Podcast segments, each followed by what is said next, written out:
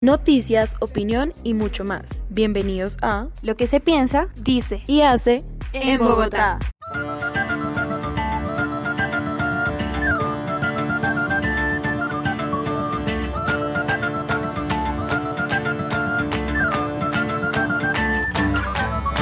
Nacimos para aguantar lo que el cuerpo sostiene. Aguantamos lo que vino y aguantamos lo que viene. Aguantamos aunque tengamos los segundos contados. Nuestro cuerpo aguanta hasta 15 minutos ahorcado. Aguantamos latigazos que nos corten los dos. Bienvenidos a nuestro programa Lo que se piensa, dice y hace en Bogotá. Mi nombre es Natalie Mostacilla Mi nombre es Juanita Miranda. y una vez más nos encontramos porque hablaremos sobre las movilizaciones en Bogotá. Bueno, mi recomendado musical para hoy es Aguante de Calle 13. Esta canción fue publicada el 1 de abril de 2014. Aguante habla sobre ciencia, anatomía, hambruna, guerras, represión social, racismo, fenómenos astrales, modelos económicos, así como es el orden político, social, los bombardeos atómicos, el abuso del poder, dictaduras, las ejecuciones. Básicamente es una revolución, la cual está muy relacionada con nuestro tema de hoy.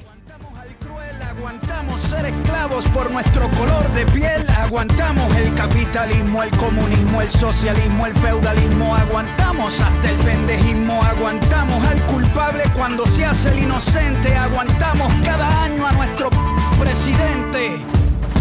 Por lo que fue y por lo que pudo ser, por lo que hay, por lo que puede faltar, Últimamente en Colombia se ha experimentado una ola de protestas en contra de la mala administración de recursos en cuanto a educación se refiere.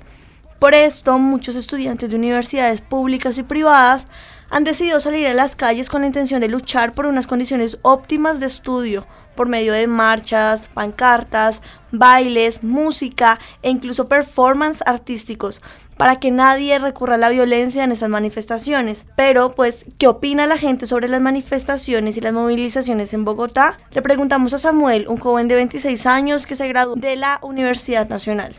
Buenas tardes, ¿cómo es tu nombre? Samuel Solano. Samuel, ¿qué opinas sobre las marchas que han ocurrido recientemente en Bogotá? Pues que creo que son muy importantes. Es una lástima que últimamente haya habido violencia, esa no es la idea y, y es desafortunado porque eso invisibiliza mucho el punto de todas las marchas. ¿Crees que las marchas últimamente han tenido un resultado positivo? Me gustaría decir que sí y si hay mucha gente que las está apoyando y uno ve en redes sociales que hay muchas personas que sí son muy abiertas con apoyar esto.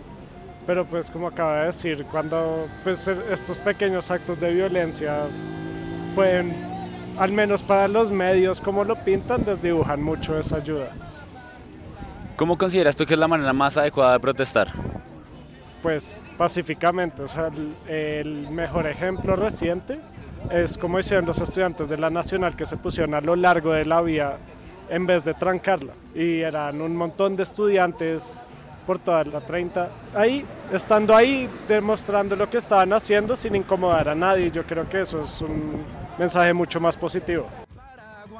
La muerte de Lennon, la de Víctor Jara, aguantamos muchas guerras, Vietnam, la guerra... Bueno, es crucial resaltar las acciones positivas que se han implementado para generar diferentes alternativas que solucionen la falta de presupuesto para la educación pública en Colombia. Así es, y también es muy importante que se mencionen las nuevas alternativas que se han ingeniado los estudiantes para que sus derechos sean escuchados.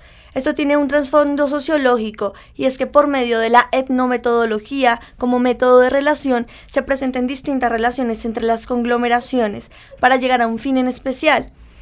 Sin embargo, se ha generado cierta incertidumbre al momento de ver los resultados de las peticiones de los estudiantes. Natalia es una estudiante universitaria de los Andes y responde a la pregunta de que si cree que las movilizaciones han tenido algún resultado positivo. Muy buenos días, ¿cómo es tu nombre? Natalia. Natalie, ¿qué opinas sobre las movilizaciones que han ocurrido recientemente en Bogotá? Pues estoy de acuerdo con ellas, me parece que le dan un mensaje bien contundente al gobierno de, de que pues, las cosas con la educación tienen que cambiar y no pueden seguir haciéndose de la vista gorda. ¿Crees que las movilizaciones han tenido un resultado positivo? Pues lo tendrán, de pronto todavía falta, es un proceso, pero yo creo que sí se están logrando cosas. ¿Qué manera crees tú que es la manera más adecuada de protestar? No, pues las marchas me parecen una buena forma de movilizar a la gente siempre y cuando sean pacíficas y no hayan actos de vandalismo que el gobierno los ve como si fueran la mayoría y realmente es la minoría la que termina haciendo actos violentos. Por lo que fue y por lo que pudo ser, por lo que hay, por lo que puede faltar, por lo que venga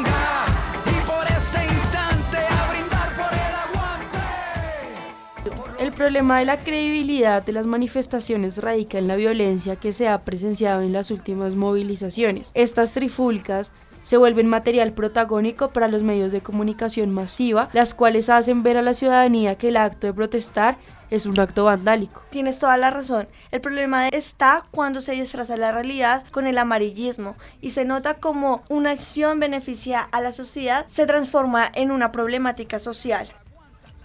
Para concluir esta sección haremos la siguiente reflexión. En la Segunda Guerra Mundial, mientras se efectuaba la dictadura de Adolf Hitler, existía un estratega político que se encargó de toda la manipulación y propaganda nazi. Este, cuyo nombre es Joseph Goebbels, fue quien generó métodos para manipular a la masa por medio de la publicidad y la propaganda falsa.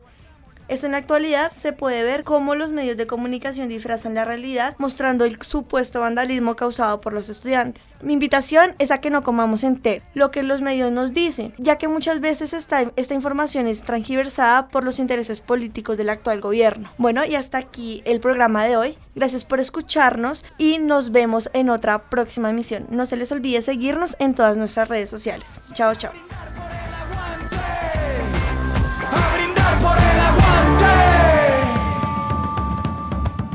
Aguantamos al ateo, al mormón, al cristiano, al budista, al judío, aguantamos al pagano, aguantamos el que vende